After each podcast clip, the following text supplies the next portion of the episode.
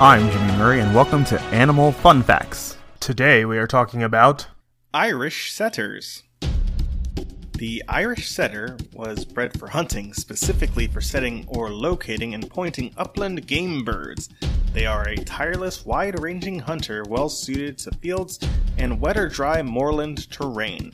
Using their excellent sense of smell to locate the mark or bird, the Irish setter will then hold a pointing position indicating the direction in which the bird lies hidden. The Irish setter the Irish setter was brought to the United States in the early 19th century.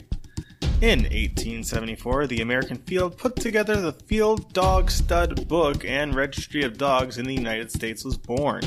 This Field Dog Stud Book is the oldest purebred registry in the United States. At that time, dogs could be registered even when bred from sires and dams of different breeds. The Irish setter of the late 19th century was not just a red dog. The American Kennel Club registered Irish setters in a myriad of colors. Frank Forester, a 19th century sports writer, described the Irish setter as follows The points of the Irish setter are more bony, angular, and wiry frame, a longer head, a less silky and straighter coat than those of the English. His color ought to be a deep orange, red, and white. A common mark is a stripe of white between the eyes and a white ring around the neck, white stockings, and a white tage to the tail.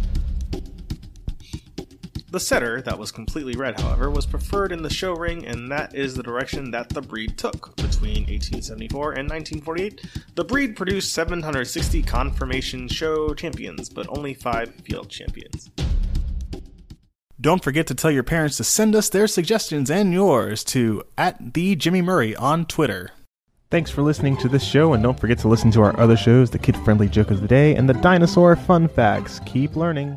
End credit theme is Winner Winner by Kevin MacLeod of Incompetech.